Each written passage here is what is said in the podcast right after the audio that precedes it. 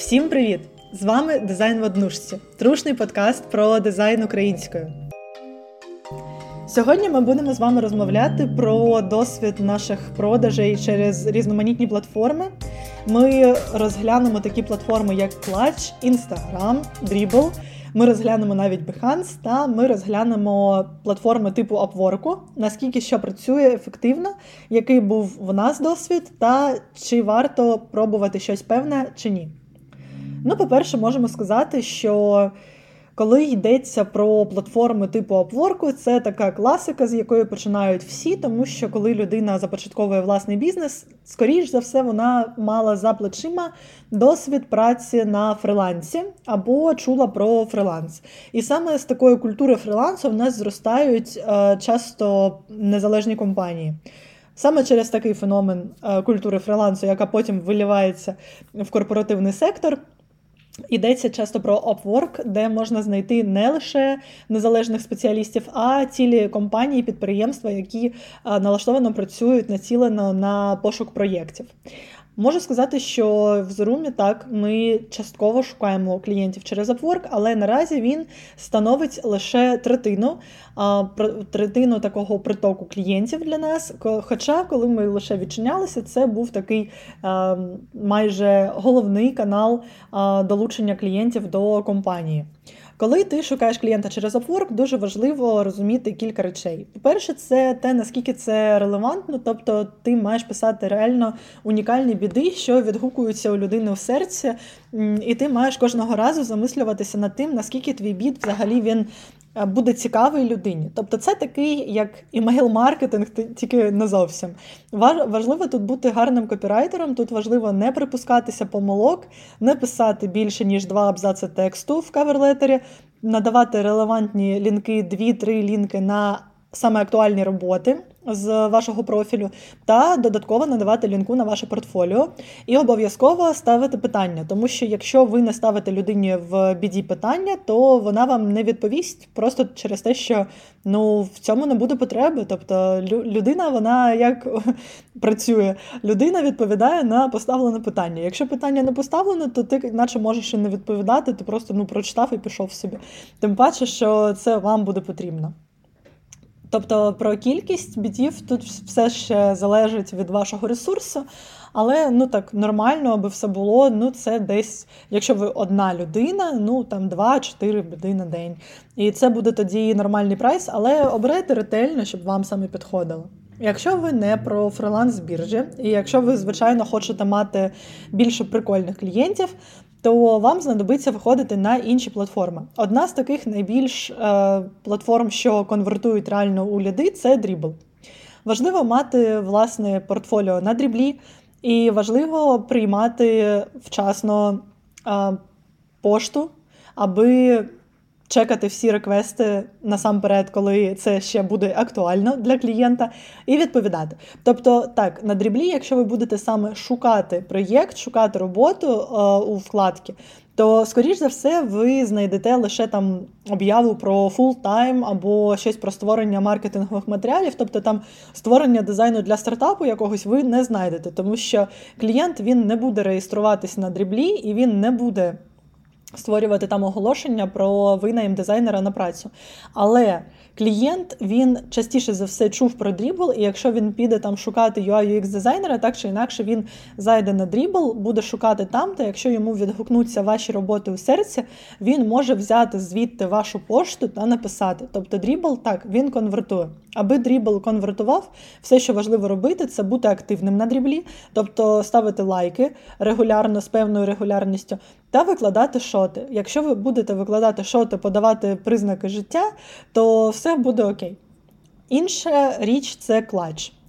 На клатчі багато з нас запитують про відгуки, всі ми це знаємо, але не багато хто бачить реальний результат у продажах. І насправді не має бачити, тому що клатч це платформа скоріше для того, аби людина запевнилася, що ви дійсно професіонал вашої справи та ви нікого не дурите. Це не зовсім платформа для продажей. Так, там можна шукати компанії, так, там можна з ними комунікувати, але це, скоріш за все, будуть компанії з сектору інформаційних технологій. Тобто Ви можете шукати компанії на клачі, якщо це будуть там маркетингові фірми, яким потрібно, ну, може зробити буде дизайн корпоративного сайту. Чи якщо це буде, ну, наприклад, компанія, яка займається Green Technology, таке можна там пошукати, чи щось таке з сфери кіберзахисту можна ще пошукати на клачі. От щось таке там ви знайдете, щось навколо інформаційного медіа можна там знайти. Але чогось типу там стартапів точно не знайдете. Це такі 100%.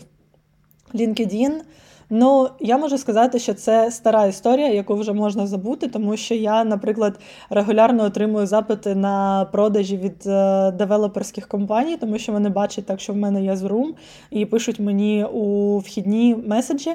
Я не чекаю LinkedIn від слова зовсім, тому що я знаю, що там нічого немає корисного та цікавого. Там взагалі тусуються такі лише сейлс-менеджери, які пишуть один одному, і це не результує у продаж.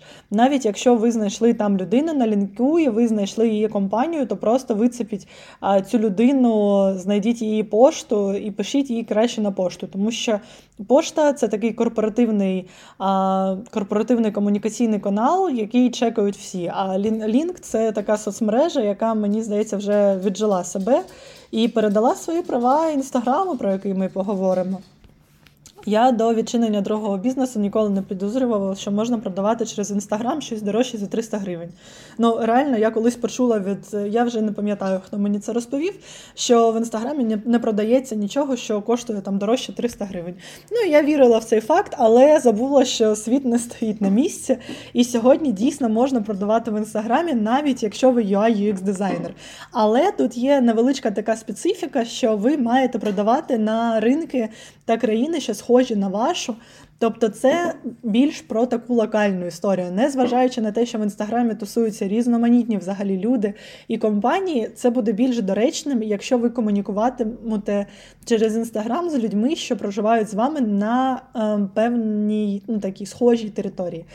Просто це буде більш про локальну історію, буде зрозуміло, як ви їх знайшли, буде щиро звучати, коли ви скажете, що ви їх знайшли, тому що ви зацікавилися, і це буде вас поєднувати. Тобто ви вже не будете сприйматися як там зовсім зовсім чужі люди, і вам буде легше почати комунікацію з цього. Інстаграм дійсно може результувати у продажі. Це як важко, важко пояснити, але це факт. Потім, що ще може бути? Це може бути ще імейл-маркетинг у форматі класичної розсилки. Ну, тут що? Ми Практикуємо емейл-маркетинг, здебільшого практикуємо, тому що я відмовляюсь вірити в те, що він здох, але гарних результатів імейл-маркетинг він здебільшого не приносить, якщо ви просто шукаєте холодні контакти таких сфер, які не є до вас ще лояльними, та надсилаєте їм а, листа. Це здебільшого не принесе, мабуть, що гарних результатів.